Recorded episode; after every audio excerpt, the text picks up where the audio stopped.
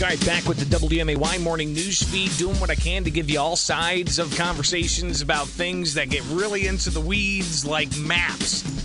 New maps. Uh, we've talked a lot about legislative maps. We've talked a lot about congressional maps.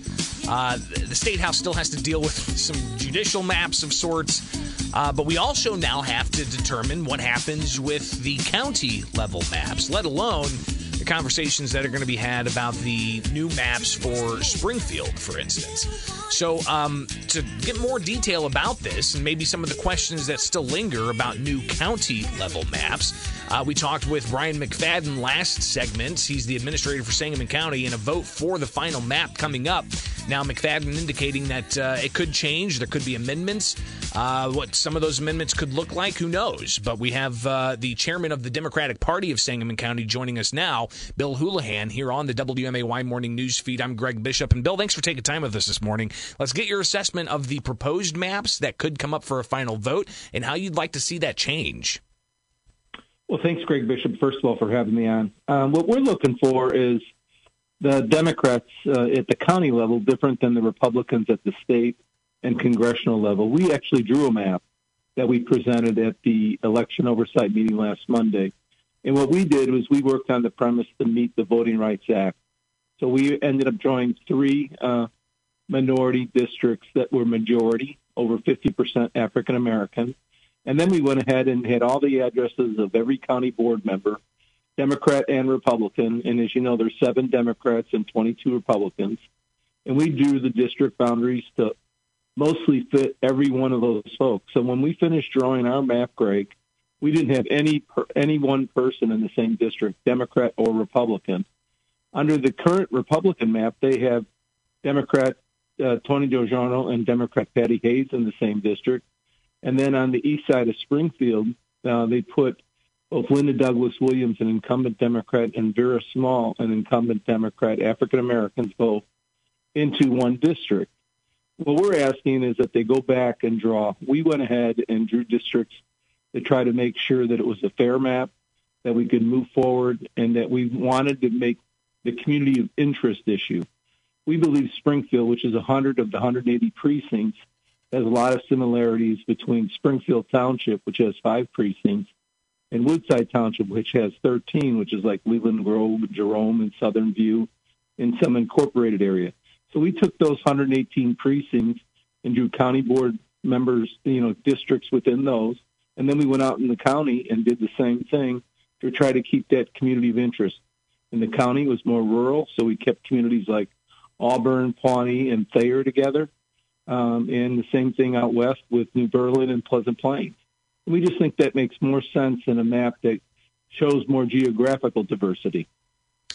Do you guys feel you've had enough uh, time and opportunities to provide input? Well, you know, we we've attended a couple of the election oversight meetings. This was the first meeting that they had um, that we were able to present uh, our map, but there was no questions of either or map. Uh, you were just presented the map, and then now the county board is going to discuss it. Um, I don't know if there's going to be any more public input between now and uh, next Tuesday at seven o'clock when the map comes up for a vote. I would hope there would be. Uh, I reached out to Brian and McFadden, and we are playing phone tag. We called each other. I'm hoping to be able to sit down with them and maybe correct some of these problems. So we could see some amendments brought up. When I talked with uh, Brian last segment, uh, he mentioned that there there could be amendments brought up. Do you anticipate that uh, some of the uh, Sangamon County board members will offer up those amendments uh, based off of the uh, Democrats' map? I, I, hope so. I mean, the Democrats are, are working together closely with trying to figure out what we can do to move this map forward.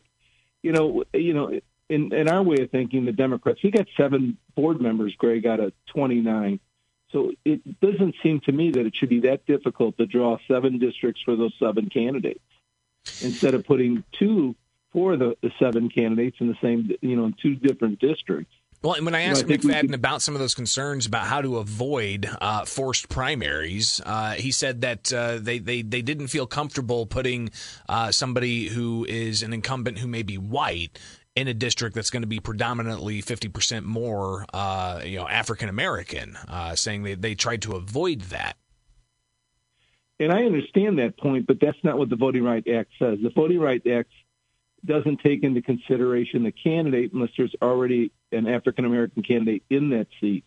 In the district they're talking about, they're talking about Clyde Bunch's district uh, over by uh, Bunn Park, uh, Martin Luther King Drive, Ash Street, in that area by Southeast High School. Um, and that district is is is a majority minority district. Clyde is white, of course. He's been on the county board longer than anybody else in the county of Sangamon. But the the legislation says is you draw the map, you get 50 plus percent. It's considered a majority district, a minority majority district, excuse me. And then you just have to see what who files for petition. You know, we do this at the state level. You know, when we drew a second Latino district, the second Latino district for Congress is 43 percent. So it doesn't meet the actual Voting Rights Act law where it gets protections, but the district is drawn for a Latino to be able to win that would be the same thing in the district on the east side of Springfield where Clyde Bunch is. They would draw a district that would give it, uh, an African American a chance with that 50 plus percent minority that someone could challenge him and, and may be able to beat him. Bill Houlihan, he is the chairman of the Sangamon County Democratic Party. Uh, greatly appreciate you taking time with us today, uh, and we'll definitely uh, follow what happens there and uh, reach out for some reaction. All right.